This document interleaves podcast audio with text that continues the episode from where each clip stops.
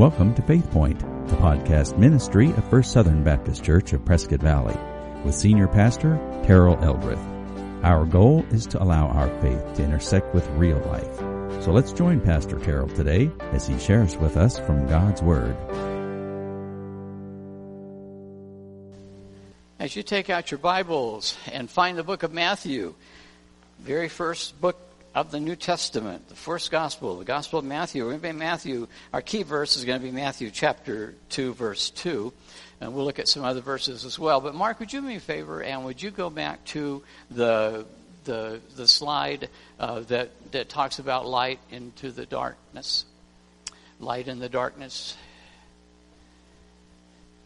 I didn't talk about this earlier. I want to make sure that I do talk about it. Uh, I invited you uh, last Sunday to be uh, to accept a challenge to go through um, an Advent devotional time uh, with me that started last Sunday and goes through Christmas Day, 23 days, and and when you do that, uh, you'll be going all the way through the book of John, the Gospel of John. Each day we're, we're in a different chapter. First time, first two days were chapter one. Now we've been in every a different chapter each day. Today is chapter seven of the Gospel of John, uh, and we're talking about exactly that: light in the darkness. That's why Jesus came. He came to be the light of the world, and in a, a world that was full of darkness and still is today. He is still the light in a dark world. And we need to understand that. We need to understand our part in that because he said we also are lights when we know Jesus Christ as Savior and Lord. So if you want to be a part of that, it's not too late to start. If you if you start today, that's fine. It's okay. Just pick up where you're at, and you can catch up later if you want to. Um, but in order to do that, uh, you need to be in uh, a little bit in touch with YouVersion of the Bible. It's a it's an electronic Bible that you can put on your your phone, your tablet, your computer for free. It doesn't cost you a bit. All you have to do is just sign up for it, and you can search that out, Light in the Darkness, or you can just simply tell me, Pastor Terrell, I'm doing that. Would you send me an email uh, invitation? That invitation then you can click on that and it will take you straight to it and help you set it up. Each day you'll read um, one part of the either the whole chapter or part of that chapter. Uh, in John, you will read uh, a devotional that somebody from Cru uh, has written. Cru is is Bill Bright's organization. Uh, has not gone away. Uh, it is international, and, and the people who are writing are are those people who work for them, who are missionaries uh, with Cru, uh, wherever they're at today. Um, the the writer is a is a young man who lives in and ministers to uh, college students in uh, Liberia. It's kind of interesting to read what what people in other countries how they respond to the gospel of Jesus Christ and, and how God speaks to them. And if you, when you read it today, you'll say, boy, he sounds like us. Because it's the same gospel. And it's the same heart need wherever people are. And so we encourage you to be a part of that. So do that if you want it. If you say, I don't want to, I don't want to be, I don't want to put YouVersion on my Bible. Um, you can follow the information in your ministry guide uh, or on our in our newsletter that went out this week, uh, which copies are there on the in the foyer if you didn't get one. Uh, it will it will allow you to get in touch with them, and they will simply send you an email every day with that with the with that devotion, or they will send you a text with that, uh, so that you can do that. Uh, but if you don't have U YouVersion, I don't know why you wouldn't. I use it every day. Uh, it is a great way to take God's word in. Bow in prayer with me now, if you would, as we as we come to God's word. Father, now speak to our hearts. We pray that Jesus Christ will be glorified as we open our Bibles, as we open our hearts uh, to the Holy Spirit. Father, we pray for Jesus to be magnified. We pray that, that his name would be lifted high. We pray that our joy would increase. And we pray for that one who is with us, whether they're here in this room or whether they're watching online. Father, we pray that, that they might uh, be encouraged, that we each might be encouraged in our walk with Jesus Christ every day. We pray these things in Christ's name. Amen. Uh, we are talking about Sing We Now a Christmas uh, for this month. And, and, so we started last week, and we're looking at, um, at a series of, of sermons I put together on four specific, very famous, very well known Christmas carols. And we're talking about them and, and seeing what God is doing with them even today. And Last week, you remember, we looked at a Christmas carol that Time magazine says was what is, is today the most popular Christmas song ever written. And you remember what that song was Silent Night. The song we're looking at today in that same survey from Time magazine came in number two. Number two. Joy to the World. It's the second most popular Christmas song. And you are going to hear it a little bit of everywhere you go. And, and whereas Silent Night was written by this young priest uh, who was known only for one song, he was a one hit wonder, if you will, when he wrote Silent Night. The man who wrote Joy to the World was just the opposite. He was a prolific songwriter and, and wrote all kinds of hymns, and and also was um, was was this this interesting guy in other ways as well. Uh, and and he and he wrote and, and was writing in the 18th century. Now, um, as as the story goes, um, uh, he was considered to be a highly gifted hymnist, songwriter, or he was a huge heretic of a songwriter, depending on your frame of reference. Many people loved his songs, and we continue to sing them today. Many people hated his songs when he wrote them because he was unconventional. He didn't follow the script of the day, if you will. The script of the day in the 18th century and before was to take scriptures from the Bible, verses from the Bible, and those became the lyrics. Those were the words of the songs that were sung in church. And that's all that was used were scriptures. And we still do that today. Many of the songs that we sing, you may not realize it. Many of the songs that we sing, the verses come straight from Scripture. But he was one of the first, not the first, but one of the first hymn writers who took words in and put them in his songs that were not always scripture. They weren't just verbatim from the Bible. It wasn't like here's Matthew chapter 2 verse 2 I'm going to write a song or a verse. That's going to be one of the verses of my song that I'm writing. Uh, so he looked at it differently. In fact, um, one day the story is told that he came home from church and he was complaining about the atrocious music that they had sung in worship that day. He said it was terrible.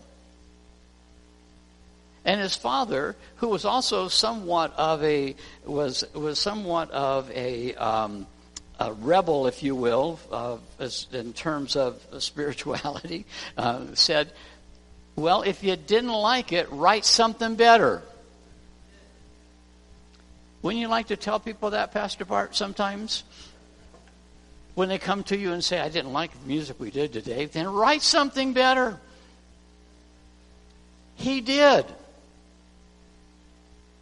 He sat down and wrote a, uh, he wrote a song and then paid somebody to put music with it and showed up two weeks later with it at church, and they sang it at church two weeks later. He, it wasn't joy to the world. It was a different song. It was it was the song um, that uh, that that uh, I can't find. Pastor Bart might be able to find it. I'm told it's still sung in some churches even today. But it's um, behold. Um, was going to think of the right word here. Um, behold, behold the the Lamb. Uh, I believe is the word. Or behold Jesus the Lamb. And I can't I can't find that in any hymnals that I have. But we're not a. It's, it's he wasn't a Baptist. He was a Congregationalist. And so that may be what it is. He just didn't put it in the right hymnal. And if he put it in a Baptist hymnal, we'd still be singing it today, probably. Um, but that's what he became known for. Uh, so he, he really became known as the father of English hymnody. And, and some of his greatest hits, if you will. The songs that we, that we may know very well um, are, are very interesting. When I Survey the Wondrous Cross. Oh, yeah, we like that one. Oh, God, our help in ages past. Yeah, that one we remember too, don't we? Alas, and did my Savior bleed? Did my sovereign die? We like that hymn.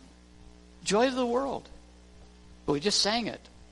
And we're going to talk about it here for just a few minutes. Then there's one other one. Jesus shall reign where'er the sun. I thought, I saw that listed as one of the things that he wrote that was well known. Turns out it's not in our hymnal today, our newest hymnal. The one in front of you, it's not there. However, if you go back to, eh, to the 1940 Broadman hymnal, or it was there in that one. That's the that's the last one I could find it in a Baptist hymnal. Uh, that song is there, but it is sung in, in, a lot of other hymnals even today. And so um, he was he was this this kind of rebellious guy, uh, yet he did some wonderful things. And "Behold the glories of the Lamb" is the song I was thinking of earlier, the first one that he wrote. But Isaac Watts is his name. Isaac Watts is the writer. And, and Isaac Watts went on to become the pastor of a very large church, congregational church in London. And and so he continued to preach and he continued to write songs um, and disciple believers and led people to Christ uh, for for 74 years, uh, well, until the age of 74. And so in 1748 he passed away at the age of 74. But for some 30 years before his death, he wrote um, he wrote the Christmas carol that we sing, "Joy to the World." And that song not only is a celebration of the birth of Jesus uh, on Christmas Day, but as we look at the words, we're going to discover that it is also a call to discipleship. It is not just about a song we need to pull out on once once a year, sing it once or twice on a Sunday, uh, but we need to we need to be looking at it and, and paying attention to it other times as well. Um, he was a songwriter, but I said he's also a pastor. And so as you look at his songs, many of his songs, even the Christmas carols, tend to sound somewhat like sermons. And so he takes a sermon and he makes a song out of it, or he takes a song and he makes a sermon out of it, one way or the other, I'm not sure. So today we're taking his song, Joy of the World, and I'm making a sermon out of it. And so we're really going to let Isaac Watts preach today's sermon um, with this song. Uh, because when we look really closely at the verses of Joy to the World, we discovered that it begins with this invitation, if you will. It is this challenge to come and worship Christ the King. Um, it is, it is, it is also um, a challenge to live our lives for Him, not just because it is Christmas. And to live our lives for Him, not just because it is Christ's birthday. It is a challenge to live with Him, uh, live for Him, because He is the King of Kings, and is the Lord of Lords, and He is the Savior of the ages, and He is worthy. He is worthy of our praise and devotion every day of the year not just in the month of December.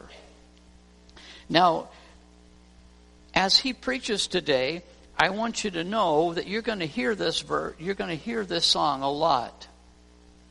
You're going to hear it, and you're already hearing it in church. You're going to hear it other places. You're going to hear it on the radio. You're going to hear it in shopping malls. You're going to hear it in grocery stores and elevators. Well, we don't have a lot of elevators here in in Prescott, but if if you're at the hospital, you'll hear it in a, you know they don't do hosp- they don't do elevator music in the hospital for some reason. Um, you'll hear different people sing it. You'll hear Nat King Cole continue to sing it. You'll hear um, George Strait sing it. You'll hear Whitney Houston sing it. And if you happen to listen to the right kind of radio stations, you'll hear the Chuck Wagon Gang sing it too. I won't, but you will. And every time you hear it, I hope that something happens. I hope that you'll accept that challenge, that invitation to worship Jesus at that moment. That you'll say, I need to worship Jesus right now. Barb and I yesterday afternoon were walking through J.C. Penney's. They were playing music, elevator kind of music. In the time we were in there for the short time, it seemed like two times they played the same song. And it was something about a Hawaiian Christmas day. A wonderful Christmas day in Hawaii. Didn't say anything about Jesus. I was not inspired at all to stop and worship Jesus. Barb was inspired to get out of the store as soon as possible. She started playing it again. Tell them to stop. But I hope when you hear Joy to the World, you have a different reaction. You say, I need to stop and I need to praise Jesus. I need to stop and I need to worship Him. I need to stop and make sure that He's receiving the glory that He is due, as we sang earlier. And so, this song tells us not only how to prepare our hearts for the Advent season, the, the season leading up to the time we celebrate his birth, but it also is a song that helps us prepare to worship uh, every Sunday morning when we come in here to worship together. But it goes beyond that. It tells us how to prepare to walk with God, to walk with Jesus, and to worship Him every day of our lives. And so that's what I want to share with you today. I want to share with you these verses, and, and there's there's four verses, so there's four points today that, that Isaac is going to preach, uh, and we're going to consider them as something as this of a tutorial for worship, if you will. It is it is this tutorial that helps us understand how to continue to prepare for Christmas, how to prepare to worship each day, and how to prepare our our lives to be lived in conjunction with and in fellowship with God every day of our lives. So today, four lessons on worship that will help us prepare to worship each Sunday and walk with God each day. First of all, Isaac Watts tells us, let's begin by preparing him room. Let's begin by preparing him room, preparing Jesus room. Look at the verses there in your, in your sermon notes. It says, Joy to the world, the Lord has come. Let earth receive her King. Let every heart prepare him room, and heaven and nature sing, and heaven and nature sing. Now, if you're in the choir, by the way, we sang it earlier.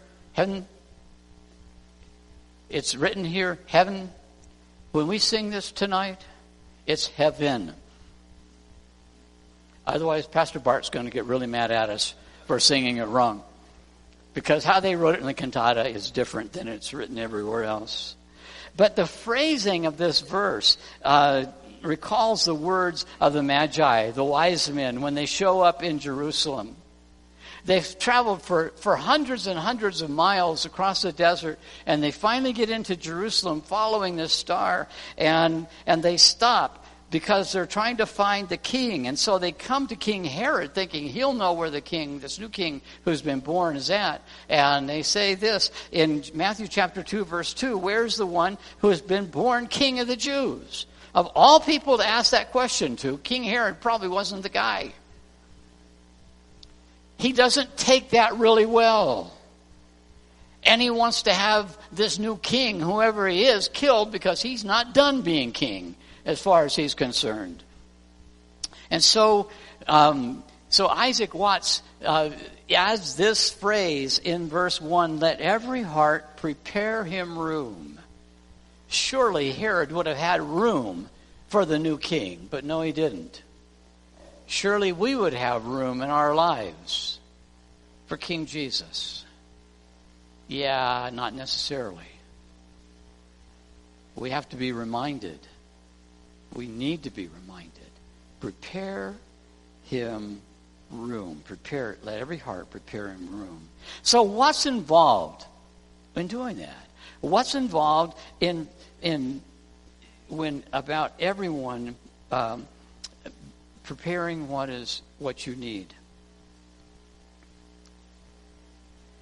Think about what happens a lot of times at Christmas or Thanksgiving when you have all the relatives come over. They come from out of town, they come from out of state. What's involved with that? Man, there's a lot of stuff that has to take place, isn't there? When you are doing that, you have to get things ready for the holidays. And it's great to have them coming because you have you have you have the kids, you have the grandkids, maybe the great grandkids, you have the in-laws, you have all the outlaws that go with them, you have you have, and, and moms and dads are there. And you look at your house and you look at how many people are coming and you think, oh, something's got to change. This isn't going to work well the way things are right now. And so what do you do? You go to the market and you buy all the food, you buy the turkey, you buy all the stuff that goes with it. You buy the stuffing, cram that box of stuffing inside the hole in the turkey. Don't let me cook. But you do it, you get all those groceries, spend all that money. But the biggest part of getting ready, of course, is you want to make sure that come nightfall, everyone has a place to sleep, don't they? How do you put everybody to bed? So you tell this family, okay, you've got this this couple, you've got this extra bedroom over here, and you've got that extra bedroom over here, and now I have no other extra bedrooms. Now what do I do? And so you say to this person, you get to sleep on this sofa, and you get to sleep on that couch, and that one's a recliner. You just have to sit, you have to sleep sitting up. And to this teenager, you get to sleep on the dining room table, and to somebody else, here's an air mattress. You can sleep over here. And finally, you get everybody with a place to sleep. But then there's also something else has to take place. You have to clean, don't you? You have to clean everything up and you have to start going through the house thinking, I got to make space for these people to stretch out. And so you start going through and you, you look at things that are in your house that have been there for a long time and you say, I don't really need that anymore, I don't think. I can get rid of that. And so you take stuff to Goodwill and then to Stepping Stones and, and, and, and all that kind of stuff. You don't have a yard sale because nobody's going to buy anything anyway, so you just give it away. And you, and you just take it and you, and you just get rid of it. Because those are things that have to take place. But you know what happens is that the same processes that we go through in preparing our house for guests needs to take place in our lives for Jesus Christ. We need to go through and do those kinds of things. How do we do that? How do we go through that cleaning process? How do we go through getting rid of the things that don't need to be there anymore? How do we make sure that we're that the food is going to be adequate that we're taking in? All of those things need to take place if we're preparing our hearts for Jesus Christ. And we prepare room for Him by setting aside time each day.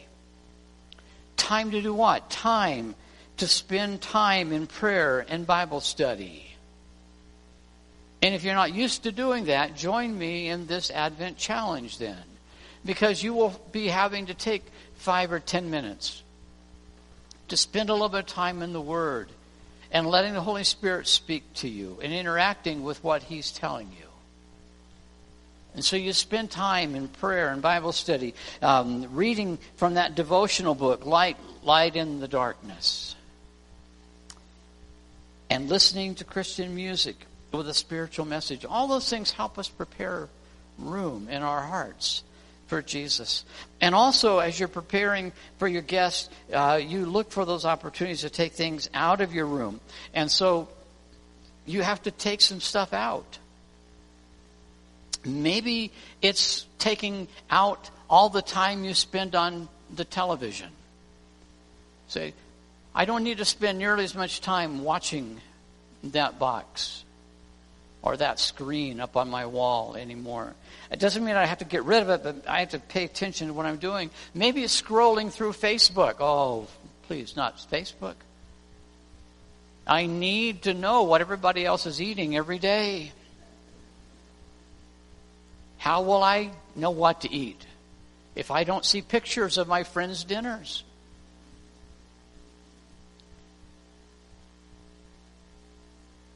Maybe it's just spending time scrolling through YouTube or other things that just are distractions and take up time, take up space in our lives. Anything that takes up your time but adds nothing to your life, maybe you need to get rid of it. To say, Jesus, I'm filling my life with nothing. I would rather fill it with you. I would rather have that space for you. But it's a decision you have to make, and so you start to look for those things. So you move these things out and you make room for Jesus. Let every heart prepare him room. Secondly, let's make sure we repeat the sounding joy. You got to repeat the sounding joy. Joy to the earth, the Savior reigns. Let men their songs employ. While fields and floods, rocks, hills and plains, repeat the sounding joy. Repeat the sounding joy. On that day of the triumphal entry, not the day of his birth, 33 and a half years later, on the day of his triumphal entry, one week before the crucifixion. Jesus Christ comes into the city and the people are yelling, Hosanna, Hosanna, glory to God in the highest. And they keep shouting that across the streets of Jerusalem. And you know, people were excited about that, but there was one group of people who hated it the Pharisees. And they came to Jesus and they said, Excuse us, but would you please have the people stop? They're offending us. We're not real happy about that. Would you tell them to be quiet? And Jesus said, Oh, sure, I'll be glad to do that. No, not quite. Instead, what does Jesus say? In chapter 19 of verse 40 of Luke, he says, I tell you, he replied, if they keep quiet, the stones will cry out. He said, if you can make them stop, the sound won't go away. If you can get them to be quiet, everything that I created is going to shout my glory. That resounding glory of Jesus Christ. So, what is that sounding joy that we're asked to repeat? Part of it came from verse 1 of Isaac Newton's song. The Lord has come. Part of it comes from now verse 2 the Savior reigns. That's the story of the gospel. Jesus came and now he reigns. The Lord has come. Now he reigns. Our Savior reigns. And of course, this means that we should tell others about that message. That we need to share that gospel message of Jesus Christ. It is the Christmas story. It is the Easter story. It is the story of the life of Jesus. He's the reason he came.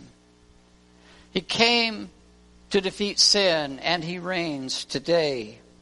And that is our mission as a church It never changes. It doesn't matter where we're at in the, in the face of the earth. The mission always stays the same. It is to share the gospel of Jesus Christ. That's why every time we preach, every time I preach, that's the primary theme of what I'm preaching about. That Jesus Christ came and today he reigns. And he's the King of Kings and he's the Lord of Lords.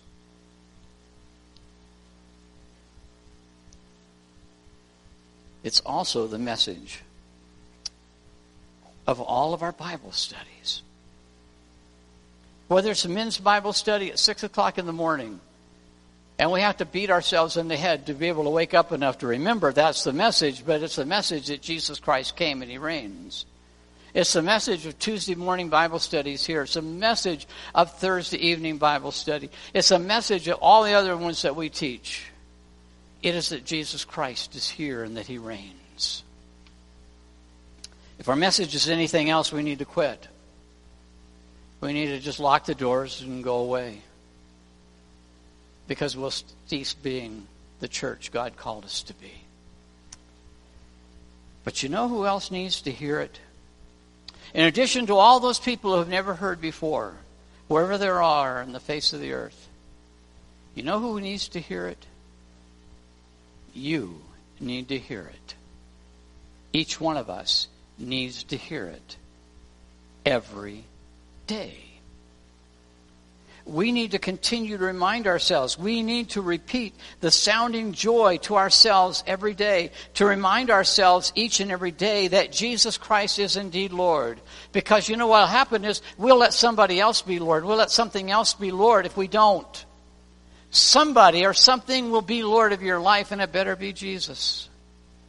But if you don't make sure it's Him, somebody else is going to step up and take that place. Something else is going to come in and become the Lord of your life at that point. And so we need to make sure that Jesus Christ has that place.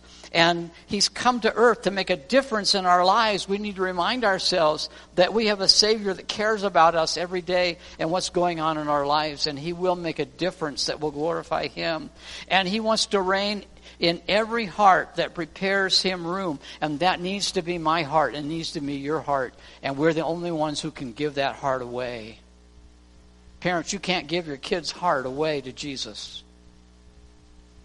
You can't give your parents' heart away to Jesus. You can't get your neighbor's heart away to Jesus. Only your heart can you control. And so we need to prepare our own hearts to be his home. And that means that we give him that place to read. And so when I hear that phrase, repeat the sounding joy, I think this is why I begin each day with prayer. It's a prayer of praise. I, say, I want to make sure that my heart is praising Him. And that's why I tell God each day that He is holy and He is righteous and, and, and His He's full of mercy and powerful beyond all measure. And I tell him about himself things that he certainly already knows. But what I'm telling him what he already knows about himself, I am reminding myself and I am preparing myself and I am letting that resounding joy ring out in my own heart. And that's not just at Christmas. That has to be 365 days a year. That I let that sounding joy resound in my own heart. And if you want to prepare your soul to live the victorious Christian life, then you make it a point to repeat the sounding joy every day. That you find that time, that you carve it out, preferably the very first of morning, so that you don't go through half of your day thinking that somebody else is Lord of your life, but knowing that Jesus Christ is Lord of your life for the whole day.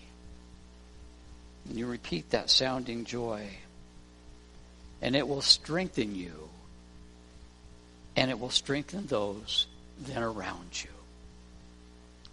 Verse number three is my favorite verse of this whole song. You'll notice today we didn't sing it. I need to talk to Pastor Bart about this. Because you know what? It is the least sung verse of this song. It almost never gets sung. Fact is, Pastor Bart will probably tell you, third verse of almost any hymn never gets sung. takes too much time. It's not important, it's just a filler. We sing the first verse, sing the second verse, we sing the fourth verse. Because you wouldn't know when to stop if you didn't to the fourth verse. If there's only three verses in a song, we skip out the middle one. If there's five, we do one, two, and four, or five. We just cut the middle out of it. I don't know why we do that. This, I think, is the most important verse of the whole song. This is my favorite verse. Listen to why we're going to sing it. Because we need to choose this over that. You say, well, that doesn't help me a bit. We need to choose this over that. Listen to the words again. No more let sins and sorrows grow, nor thorns infest the ground. He comes to make his blessings flow, far as the curse is found, far as the curse is found. Phrase that I want you to see right now is no more let sin and sorrows grow. The first words of verse 3. Have you ever noticed how two, see, two things always seem to go hand in hand. He says in this verse again, he says, I want you to understand that sins and sorrows will grow. Sins and sorrows always walk in lockstep, don't they? When we sin, sorrow is always going to be the outcome. It has no place else to go. The ultimate outcome is sorrow in our lives. It is hurt. It is pain in our lives. And so Isaac says, don't let sin and sorrow grow. We don't have to let them grow in our lives.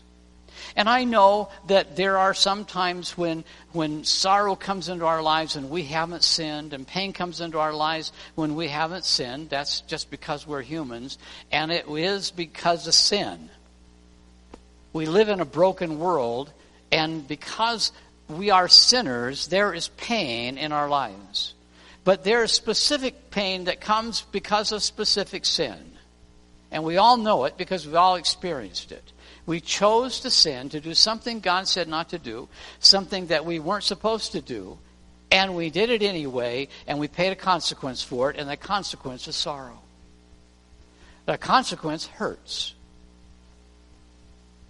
And so when he's writing that, he's talking to the very heart of who we are, the heart of our experience every day, the heart of the hurt that comes into our lives every day. You know what else comes because of sin? Thorns. Thorns come into our lives. So I don't understand what you mean.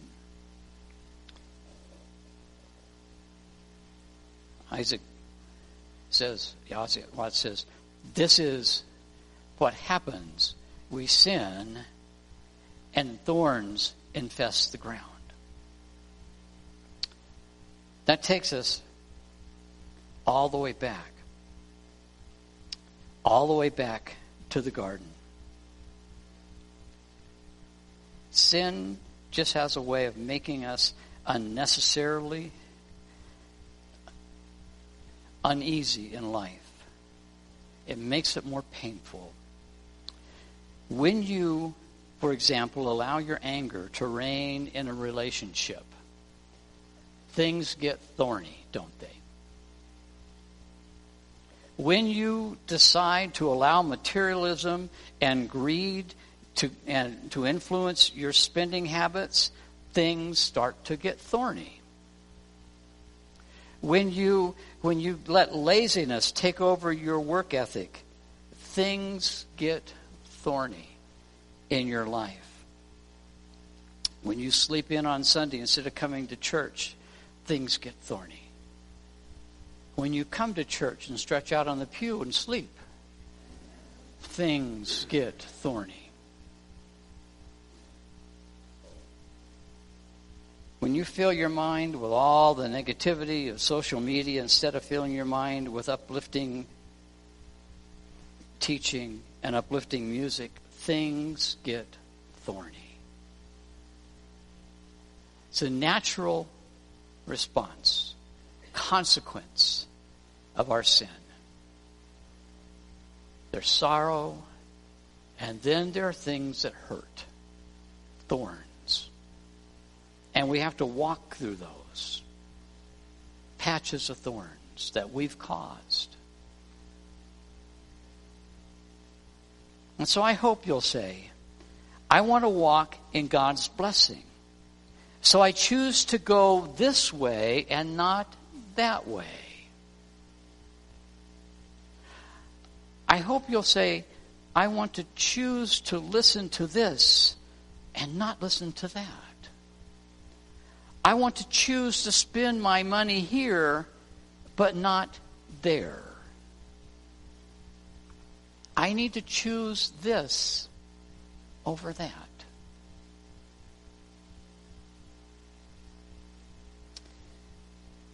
Getting the most out of this Advent season of Christmas, getting the most out of every Sunday worship, getting the most out of every day comes down to a simple choice this, not that.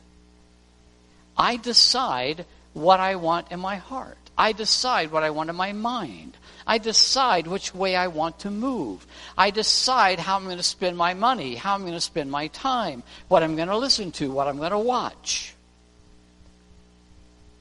And every choice has a consequence. And so I can choose the ones that lead to blessing, or I can choose the ones that put me in the middle of a thorn patch with no shoes on, and now I have to walk through those hurtful thorns. I can't blame God for it because I chose it. I can't blame my spouse for it because I chose it. I can't blame my parents for it because I chose it. Can't blame the government for it because I chose it. Choose this over that. That is a thorn patch, and it's going to hurt, and it's going to it's going to harm me.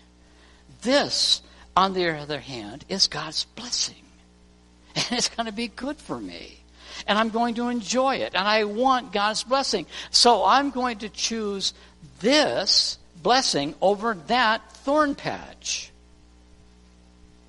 choose this over that.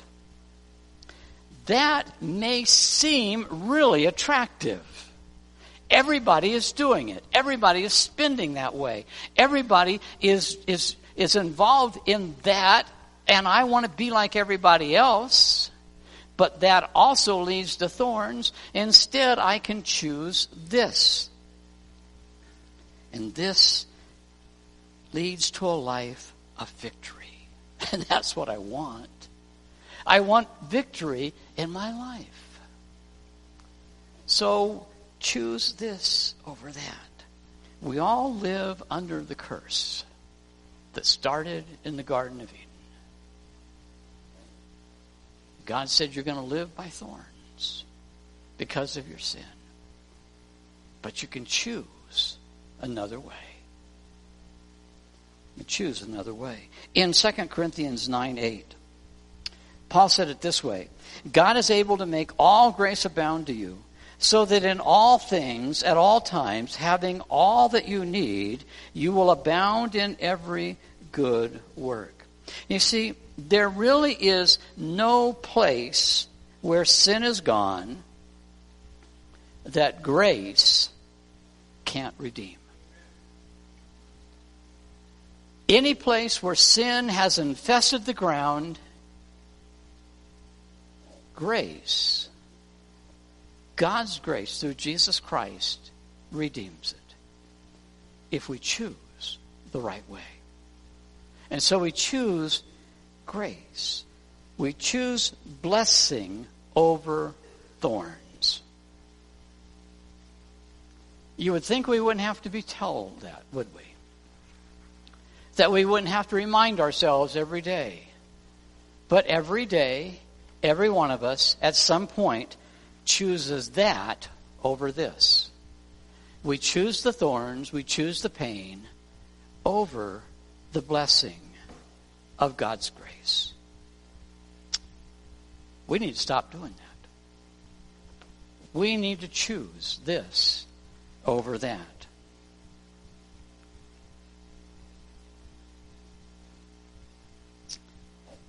And then, number four, let's seek to be living proof. Let's seek to be living proof. Isaac Watts said in verse 4 He rules the world with truth and grace, and makes the nations prove the glories of his righteousness, and wonders of his love, and wonders of his love. He rules the world with truth and grace. Just jumps out at me out of that verse. He rules the world to be sure. But the question is not does he rule the world, but does he rule my life? So you have to ask, answer that question who rules your life today?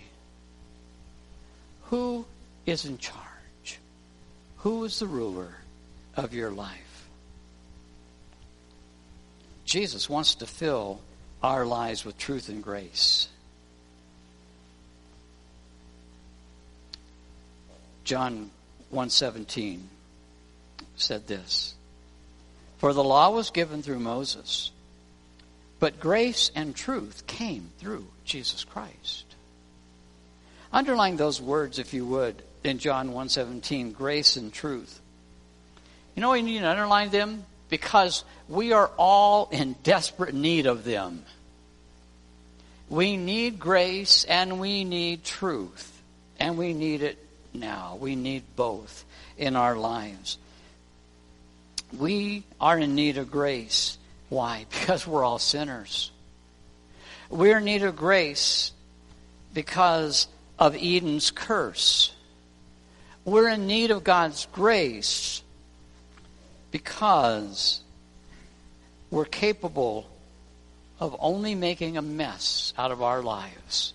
That's the only thing we can do on our own is to just mess things up. We need God's grace. That's why we see that when we have God's grace, He makes things right. When we have God's grace, we don't have to try to earn ourselves into a right relationship with God because we can't. He simply gives us that relationship, and we get there by His mercy. We need God's grace in our lives. Ephesians 2 8 and 9, Paul said, For is by grace you have been saved through faith, and this not from yourselves, it is the gift of God, so that no one, not by works, so that no one can boast. We need God's grace, but we also need His truth. We need God's truth because it's God's truth that shows us how we are to live. We know how not to live, but we need somebody to show us how to live. And it's God's truth that does that. And his truth is found in Jesus. It is found in his birth, his virgin birth. It is found in his life. It is found in his teachings. It's found in his ministry to others for 30 years. It is found in his death, and it is certainly found in his resurrection from the dead three days later. All of God's truth is found in Jesus. It is all found in Jesus Christ. We need that truth. Truth is, Jesus wants to come into your life today. He wants to reign supreme. He wants to be Lord of everything about your life, Lord of all. He wants to prove the glories of His righteousness and the wonders of His love through your life. He wants your life to be a beacon to others, to be living proof to others. That other people will see Him living in you, and then they will respond positively to God's grace and truth as well. If they don't see it in us, they're not going to see it in anybody. And so we need that truth. We need it to reign in us. The greatest evidence of God's power can be seen in the lives that He's changed. And over the years, I've seen and met and read of those who have had dramatic life change. One I've never met, but look forward to meeting him someday, is the Apostle Paul. Apostle Paul hated Jesus, hated the church, tried to destroy the church. And Jesus, the epitome and completeness of truth, encountered him on the road to Damascus, blinded him with his glory, and changed the Apostle Paul forever. There's a house at the end of our street where we live, the end of the block, the other end from where we live. And I'm told that the man who lived in that house, the couple, but the man who lived in that house was on President Nixon's cabinet when they all end up going to prison. And that man was one of those who was on that cabinet and went to prison. But in prison, God can do what he wants to do. Chuck Colson was one of those who went to prison. In prison, he trusted Jesus Christ to be his Savior. And he came out and has made an impact on the world, not because he was in Nixon's White House, but because Jesus made Chuck Colson his house and lives in him. We need to be that living proof to others. We can do that. Talked about family coming to visit, how you make temporary adjustments. You know, you can do that. We all do. Why? Because it's going to last for two or three days and it's going to be over with. That's the best thing about company coming. They go home again. We can put up with a whole lot of junk, can't we, for three days, four days? And then we get life back to normal. But I, I heard a story the other day about about a family that had a, an issue, and it happened, I'm sure, to a lot of people. But a son came home to live to, to visit his parents for that two or three, four day thing, and you know, in 1920 or in 19, 1920, um, in in in 2020, uh, uh, that what happened? We had this little pandemic thing, and things happened, and he couldn't go home, couldn't travel, had to stay there lived with his parents for a whole year. How many of you want your kids to come home and live with you for a whole year? You spent 18 years trying to get them out of the house.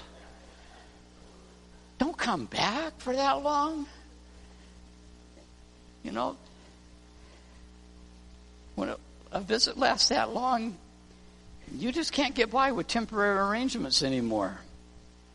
There's an old poem by, by Lois Blanchard Eades, if Jesus came to your home, to your house. And it's a it's kind of a quaint little poem, but it's completely wrong theologically.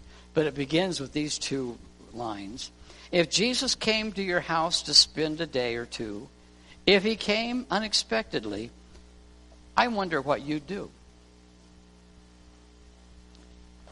What would you do if Jesus came unexpectedly? Got to clean up really fast. Jesus is at the he's at the door. What are you talking about? He's supposed to be at church. Why is he at my door?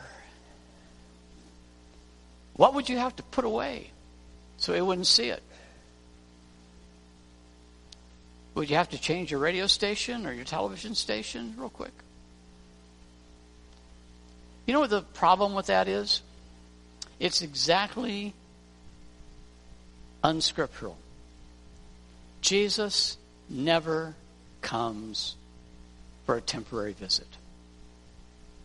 Jesus is never coming for a day or two. When Jesus comes into your life, he comes into your life for eternity. He's never leaving. So the question is not, what would I do temporarily? What would I adjust temporarily? Doesn't go that way. What would I do?